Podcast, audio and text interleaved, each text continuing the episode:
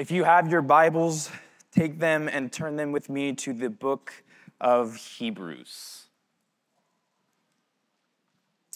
If I were to ask you, at what point in your life were you the most tired that you had ever been?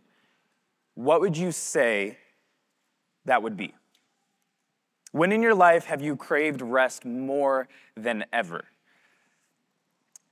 For me, I can remember two moments in my life where I never wanted a nap more. Uh, one was a Bible study retreat that I went on a few years ago where my friends and I thought it would be a good idea to not sleep. Um, so we went to the sanctuary and we played games, played music, talked, did anything we could to stop ourselves from falling asleep. Um, I remember when we got back, I went to a friend's house and I was falling asleep sitting in a chair. Um, I ended up going home and slept for 16 hours. Um, another was my grad night senior year. Uh, we went to Disneyland from morning till about 3 a.m. Uh, we didn't get home close till 5 a.m., and then I had to get up a couple hours later to go help do audio at my church. Um, it was the only time that I had to fight falling asleep during a sermon. I did not succeed. Um, but what about you? When were you the most tired you had been? I'm sure most of the parents in the room would say those early stages of parenthood, those first days, weeks, months of having a new baby at home. Willing to do anything just to get a few hours of rest, a few hours of sleep, being brought to the brink of emotional and physical exhaustion. Maybe it was just a, a really intense work week, late nights, early mornings, counting the hours of sleep that you would get if you fell asleep at a particular moment. Maybe it was a, just an emotionally draining week, having nothing left in the tank after a certain trial or season in your life. When in your life have you just wanted a break? A moment away from everything and an opportunity to just disconnect from what life has thrown at you. Well, for the audience of the book of Hebrews, I'm sure they would have said at the moment this book was written. Um, the passage we're in today, Hebrews 4 11 through 13, is a passage I'm sure many of us know. I'm sure many of you have it memorized, but it doesn't quite have the same impact if we don't understand the context around it. And I'm sure all of you remember from my Hebrew sermon a year and a half ago, these people were struggling. They were faced with persecution, and it was persecution that, in their minds, was making them count the cost of whether if it was worth it to follow Christ. And the author of Hebrews is writing a letter to these people, begging them and pleading them to stay in Christ. He starts in Hebrews 1 with a long sentence proclaiming the worthiness of Christ. He then goes on in the rest of chapter one to prove his point that Jesus is worthy over the angels, citing multiple Psalms and Old Testament passages proclaiming Jesus' supremacy. He goes on in chapter two to continue proving that point while also adding warnings against the neglection of ignoring the, the message of Christ. In chapter three, he begins to prove his point that Jesus is better than Moses. Not, not by minimizing the work of Moses, but by magnifying the work of Jesus. And then in chapter 7, or I'm sorry, verse 7 of chapter 3, he starts to paint a picture. And it's a picture that he starts here in chapter 3 and he continues all the way until the end of chapter 4. And that's a picture of rest. And he uses the Israelites in the wilderness to paint that picture of rest. He quotes Psalm 95, talking about the sad conclusion of that generation that was unable to enter the rest that was designed for them, because as we see in verse 12, an evil, unbelieving heart. And in verse 19 of chapter 3, it tells us that they were unable to enter because of unbelief. But then in chapter four, the author starts to make a pivot. He stops talking about the temporal, physical rest on this earth that was given to the Israelites, and he starts talking about the eternal rest. And it's a rest that is given as a result of the completion of the works that we have been assigned on this earth. All right, we see in verse 9 of chapter 4 that there remains a Sabbath rest for the people of God. I also think it's, it's worth noting that God calls it His rest. It's not our rest, it's God's rest that He gives to us, that He allows us to share with Him. And so that leads us into our text today. The author of Hebrews is challenging and exhorting and admonishing his audience to strive for that rest, to not forfeit that rest because of their disobedience and unbelief. And in, in, while he's doing that, he's challenging us, charging us to be diligent to enter that rest. And like we say here, what God commands, he gives the grace to live out. And so we will see the means that God has given us to allow us to ensure ourselves that we will be able to enter that rest is His Word. And His Word has three inherent qualities, three inherent natures that will allow us to enter that eternal rest of God. So read with me Hebrews 4 11 through 13. The author writes, Let us therefore strive to enter that rest so that no one may fall by the same sort of disobedience. For the word of God is living and active, sharper than any two edged sword, piercing to the division of soul and spirit, of joints and marrow, and discerning the thoughts and the attentions of the heart. No creature is hidden from his sight, but all are naked and exposed to the eyes of him to whom we must give account. Dear Heavenly Father, Lord, I come before you. I ask you for your blessing in our time this morning. Lord, I pray that your word will pierce our hearts. Lord, that you will show us the unbelief and the disobedience that lies within us, Lord, and that you will pull that out, Lord, that you would expose it to us and that we would be able to deal with it rightly. Lord, I pray that you prepare our hearts. Lord, use me as a vessel to speak your truth and your word to your people. We pray your blessing on our time today. Amen. So, verse 12, it begins by telling us that the word of God is living and active. Now, while our English Bibles start verse 12 with, for the word of God, that's not how the original Greek starts this sentence. In Greek, when you want to emphasize something, you put it at the beginning of the sentence. And the word that's at the beginning of the sentence isn't for, isn't the word of God, it's living or alive. If we were to read this literally, it would be living for the word of God is. It's as if Yoda wrote this verse, right? The first adjective that the, the author wants us to see of the word of God is it is living, it is alive. I, I know it's hard for us to picture a book that's alive. Whenever I picture any writing that's alive, I picture that letter from Harry Potter that talks to Ron and like scolds him for stealing the car. Right, but that, that's not what this is getting at. It doesn't literally speak to us. The Bible is just a reflection of the very nature of God. God is a God that gives life and that produces life, and that is reflected in the word that he has spoken to us. The author wants us to know that this spoken word of God, it's not dead, it's not ineffectual, it's not irrelevant.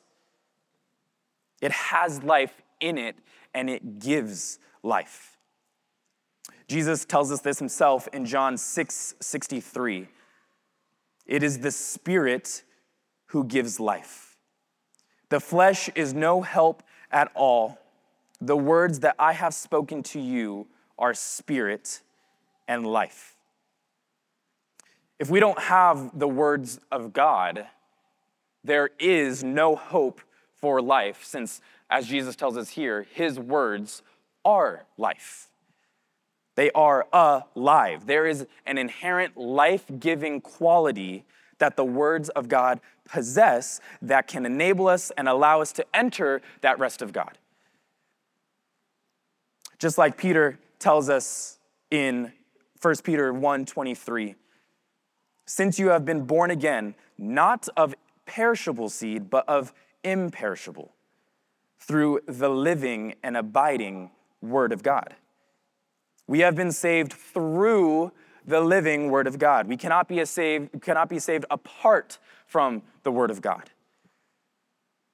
And the Word of God is alive, but that's not where the author stops, right? Because you can have life and have the ability to give life, but not give life. And so that's why the author adds another word to describe the dynamic nature of the word, and that's the adjective active. It's not only living, it's not only alive, but it's active.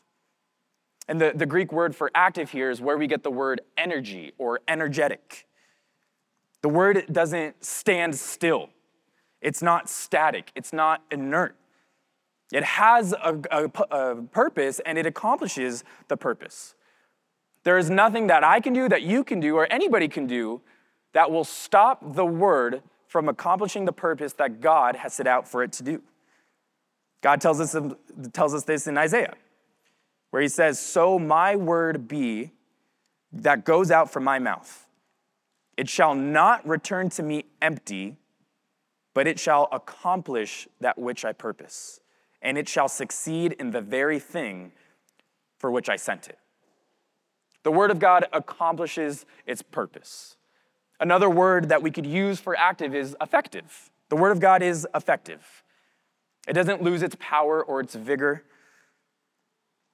Right? Jesus tells us that heaven and earth will pass away, but his words shall never pass away. In Isaiah, he tells us that the grass wither and the flower fades, but the word of our God will stand forever. If there's one thing that we can rely on, it is the very words of God, because the very words of God reflect the nature of God. And so the reality is, if you listen to the word of God, it will have an impact on your life. It doesn't matter if you're 12 or 112. There is no age limit on the effectiveness of the Word of God. And that I think about all the ministries that exist in church today that are specifically designed to minister to certain age groups.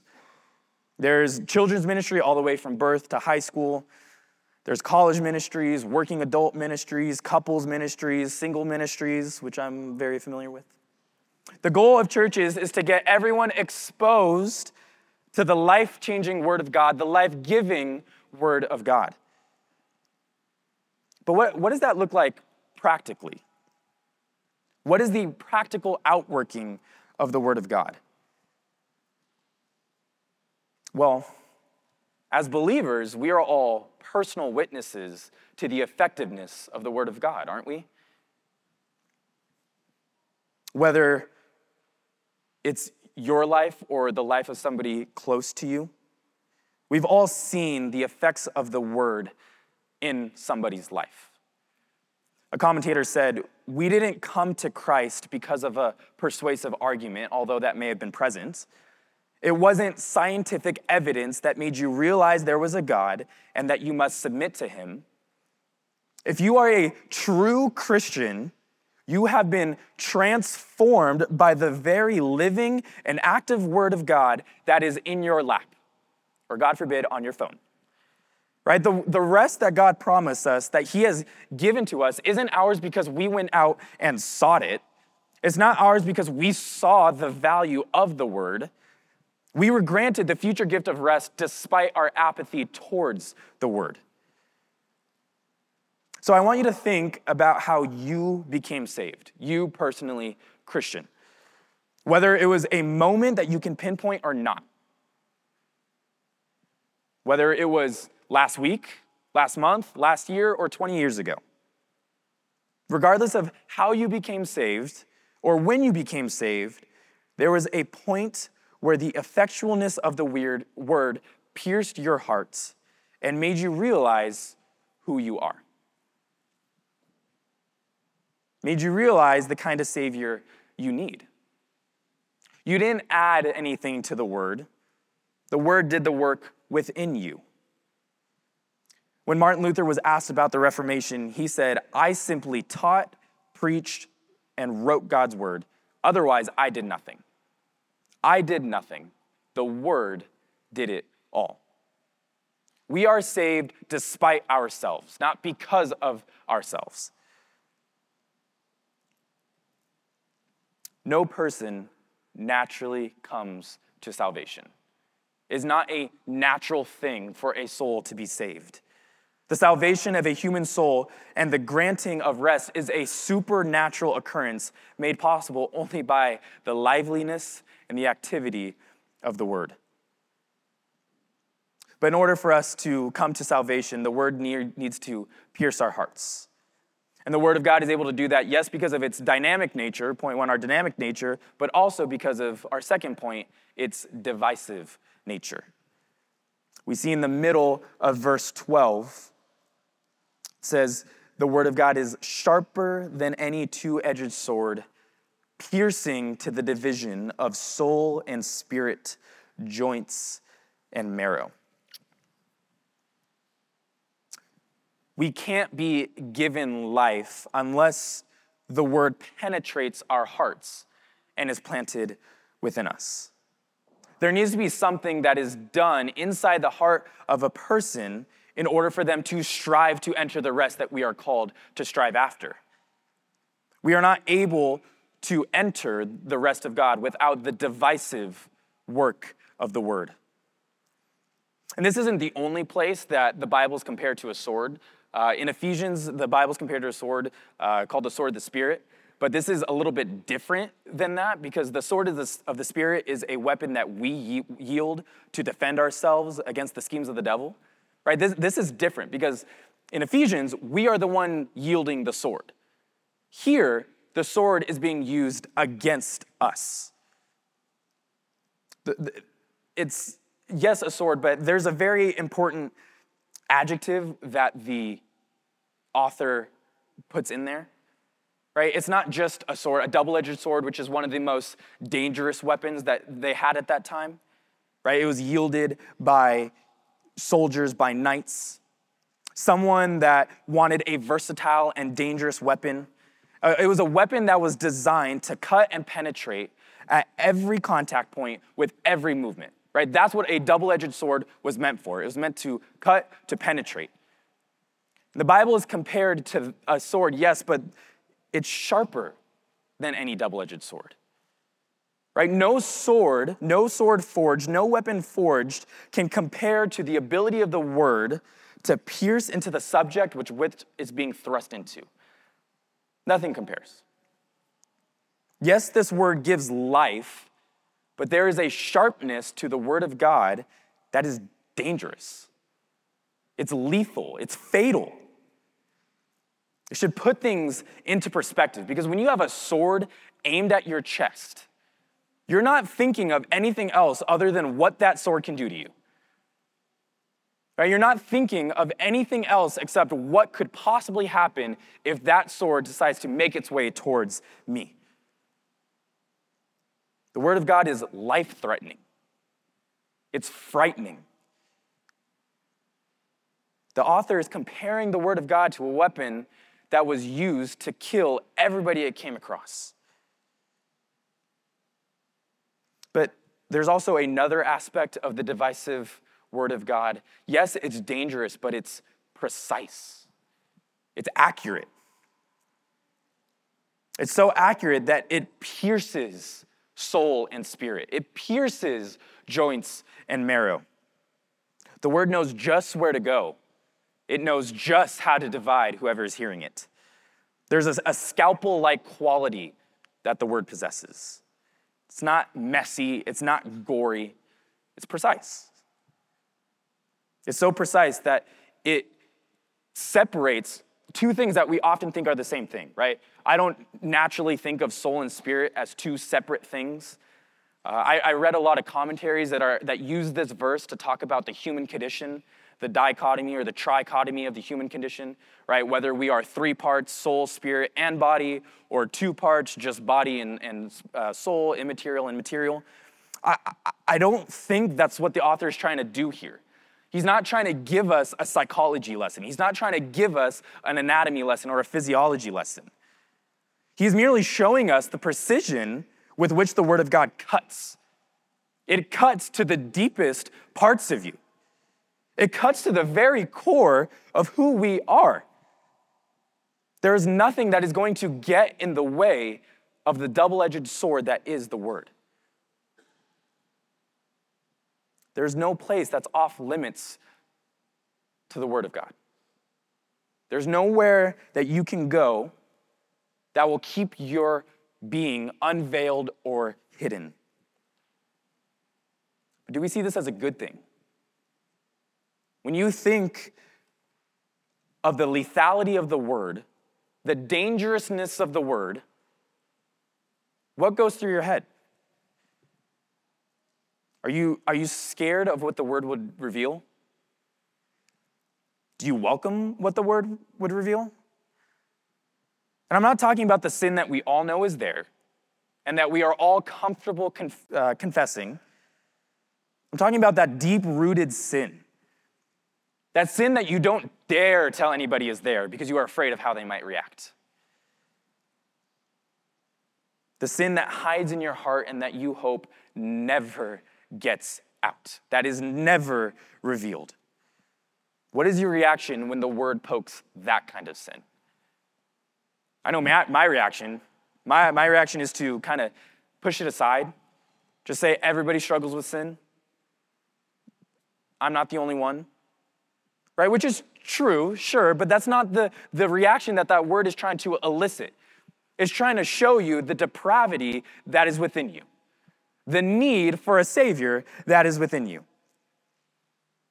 A pastor said, We must allow the Word of God to confront us to disturb our security and to undermine our complacency and to overthrow our patterns of thought and behavior. So I want us to ask ourselves do we position our hearts in a way where we welcome the Word of God to divide us? What happens if we don't? What happens when we try to hide our heart from the effects of the word that it can have on our hearts? I think we have a great example, right? The author of Hebrews gives us a great example, right? The Israelites. Look at the Israelites. They heard the very word of God from Moses, who spent time with God. And what did God have to say about those people? If you look at chapter 3, verse 7, he quotes Psalm 95, where God is talking about the Israelites. He says, Today, if you hear his voice, do not harden your hearts as in the rebellion. On the day of testing in the wilderness, where your fathers put me to the test and saw my works for 40 years. Therefore, I was provoked with that generation and said, They always go astray in their heart. They have not known my ways. As I swore in my wrath, they shall not enter my rest. A heart that hides itself from the word is a heart that will not enter the rest of God unless God interacts and intercedes.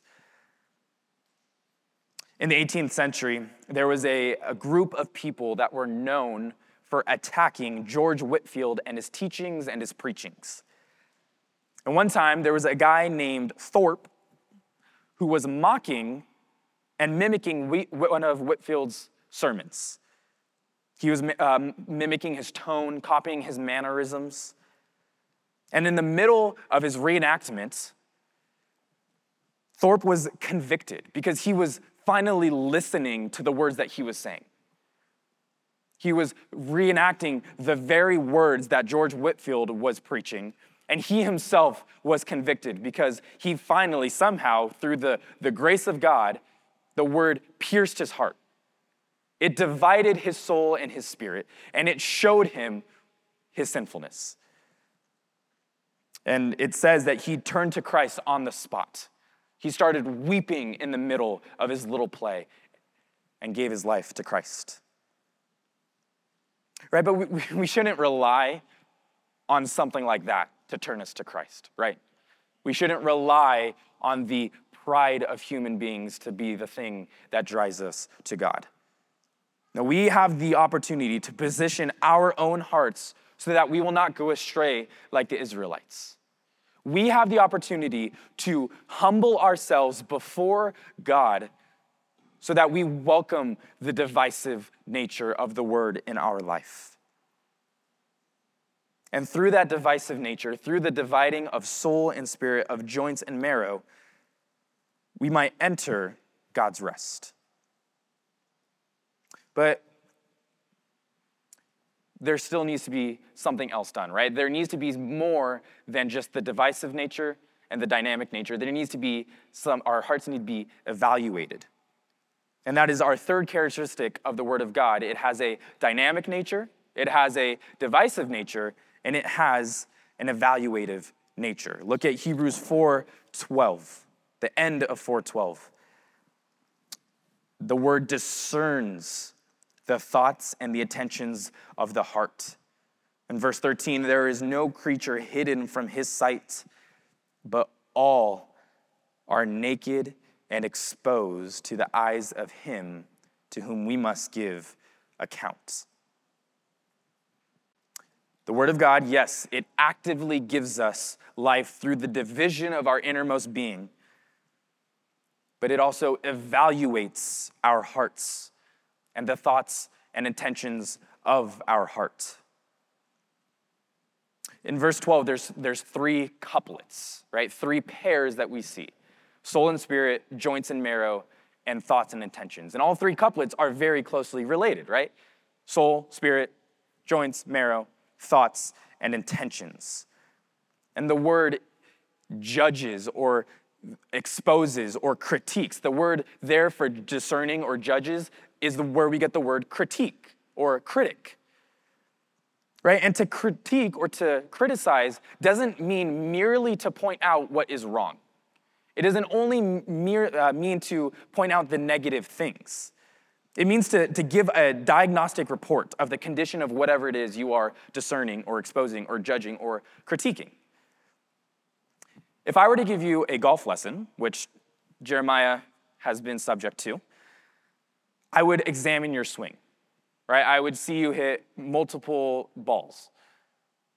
I would, I would examine every part of it, right? I would study your swing. Then I would give you a list of things I see. I would tell you what I see. And it wouldn't just be, this is why you suck. It would be, this is what you're doing well. Keep doing this. This is what's, this is helpful.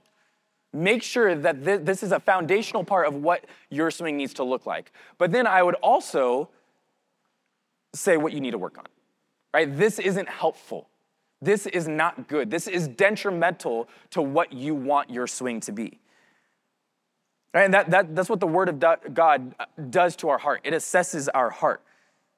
It assesses the, the state of our heart, where there is something profitable and where there is faith present. Because you have to remember that this was written to a group of believers. Yes, they were struggling believers, but they were believers nonetheless, right? And they had the Holy Spirit working within, uh, within them.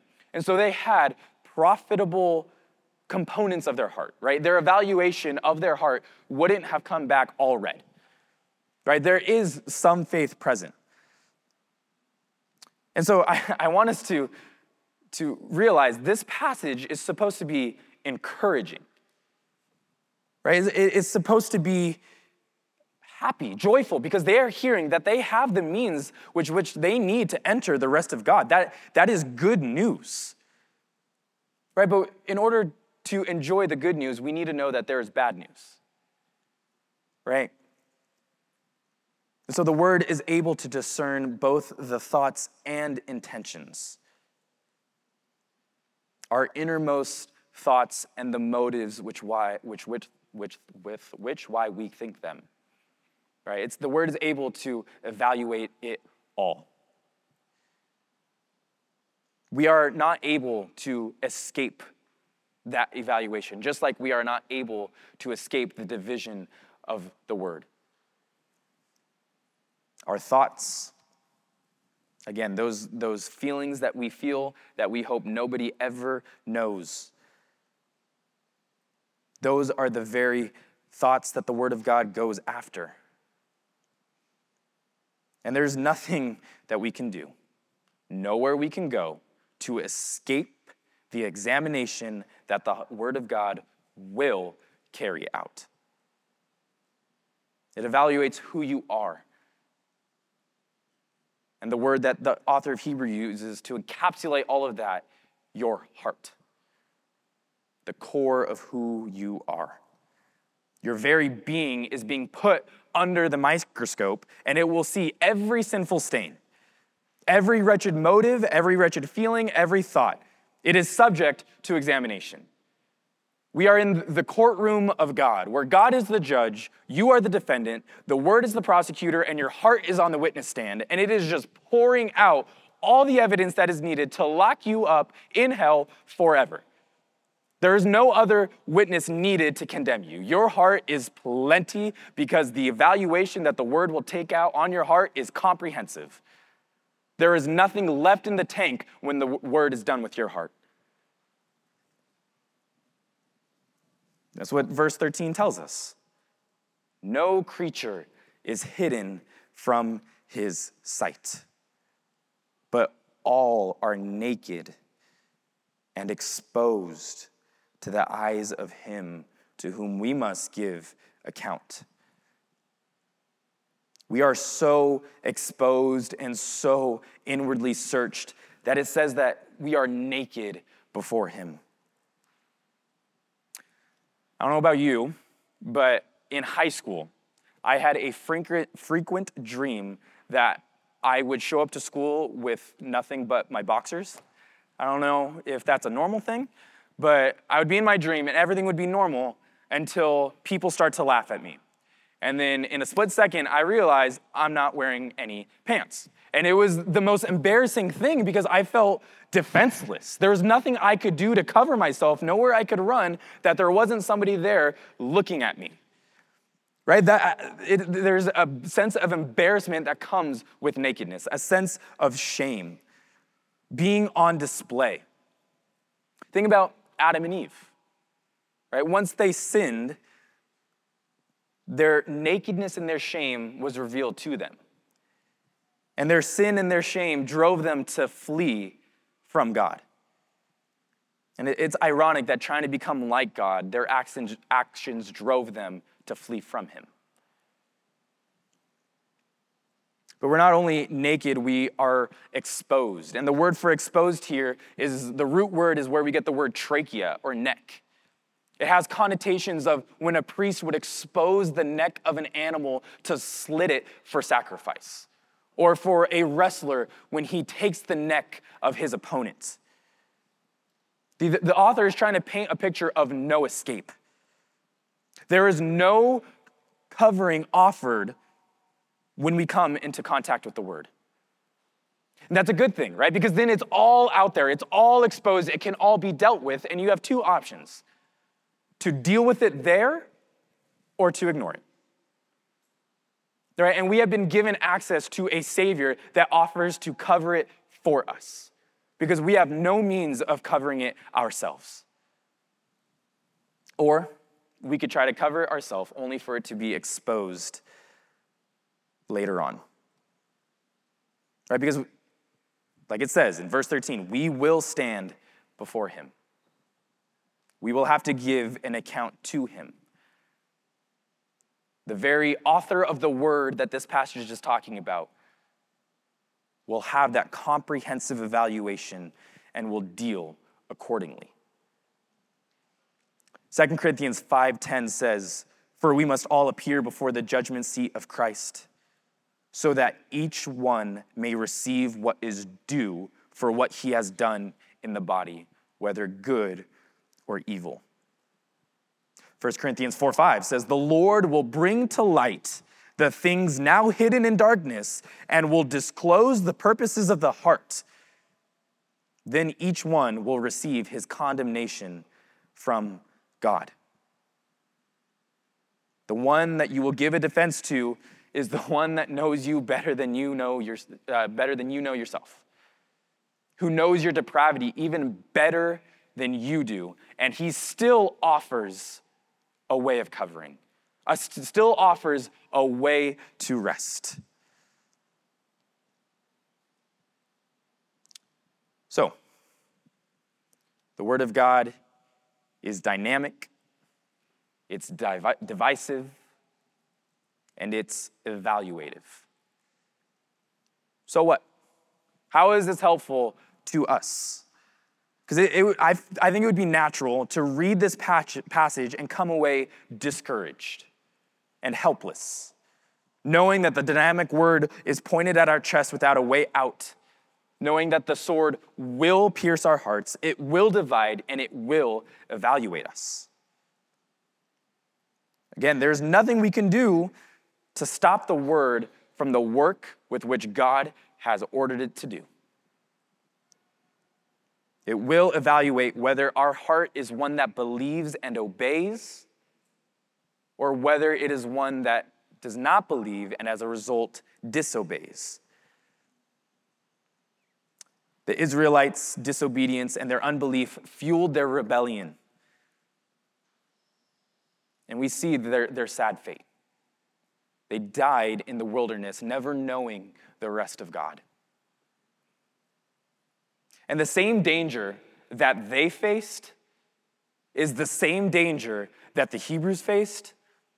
Brothers and sisters, it is the same danger that you and I face. Now, some of you might bring up the, the sovereignty of God and the perseverance of the saints, and amen and amen. I think the, Hebrew, the author of Hebrews would agree with that. But I, I would also want to say, I don't think that the Hebrews who apostatize went into Christianity thinking they were going to apostatize. Right? Because you have to think about their decision that they had to make in the first place wasn't one without consequences. I don't think they joined the church thinking that they were going to fall away from the church. I don't think they went in being ostracized from their communities, from their families, from the synagogue, thinking it's okay, because if this doesn't work out, I'll just bow out. Right? I, don't, I don't think they had a backup plan in case this whole Christianity thing didn't work out. I truly believe that they were all in when they first joined. They were in it for the long haul. But persecution came, temptation came. One little area of compromise, one little area of disbelief or disobedience, it led into another and led into another to the point where some of them abandoned the faith altogether. The danger of falling to that same type of disobedience and unbelief is a danger that I pray no Christian overlooks. That no Christian thinks that they are incapable of falling, that we are incapable of forfeiting that rest, that we would forsake God for the, the, the pleasures of sin I mean, it, it, happens all too often, right? Where we see a pastor or somebody that we would call a super Christian fall to the lies that sin promises us. Right? There, uh, one of my favorite pastors said, "A tree doesn't suddenly rot." Right? It, is, it doesn't happen overnight, and often you can't see it. What lies are we prone to believe? Where are we prone to fall? Because it is our nature, right? Just like we sang this morning, prone to wander, Lord, I feel it. Prone to leave the God I love. And I pray that it would be our prayer. What comes next, right? Take my heart and seal it, seal it for thy courts above. But we are still responsible for our own hearts and what we do and the and the, the lies that we believe, right? That's on us. So, what lies are we naturally drawn to? Maybe it's the lie that true satisfaction is found in status or money, security, in a husband, in wife, or in kids, in control, in personal pleasure. What, what is it? What fill in the blank? What in your heart do you feel a natural inclination to go grab, to go get? We've been studying idols of the heart here in small groups. And it has been such an enlightening study to just show how prone we are to abandon the God that we love. And how we need each other, how we need the Word to correct us, to remind us of the God that we ought to serve. The reality is, as long as you are on this earth, you are capable of falling. And so that is why the author is begging us to strive after that rest. A rest where we will never have to worry about the danger of falling. A rest of completion, a rest of contentment, and a rest of satisfaction. That is what is being offered to us. But if we are to enter that rest, we need to be diligent to the end to not let our God down. And that is why we need this word. This word that is alive, that is active, that is sharper than any double edged sword, that penetrates, that divides, that leaves us naked and exposed before the one whom we must give an account. John Piper said, The Christian life is a life vigil, a vigilant use of the Word of God. So, when you are able to rest, when your baby finally starts to sleep through the nights, and you are able to sleep for more than two hours at a time, when work finally starts to slow down and you feel like you can take a breath, when God finally brings you out of a trial and you can relax. Enjoy that. Enjoy it. But I pray that we realize that any rest that we enjoy here on earth is merely a picture. Right? It wasn't meant to satisfy, it wasn't meant to give us that fulfilled feeling that we've all strived to get. Because that earthly rest will only be temporary. Right? Another trial will come. Another busy work week is ahead. But we know that when we hear the words, Well done, good and faithful servant, enter into the rest of your master, we know that we have entered the Sabbath rest that was designed for the people of God. And we know that we did nothing to earn it, that we did nothing to deserve it, that it was given to us as a gift, not because of any merit that we did or any work that we performed, but it is the gift of God that He graciously bestowed on us so that we know He is God. So let us strive to enter that rest and using the word to correct us whenever we seem to stray.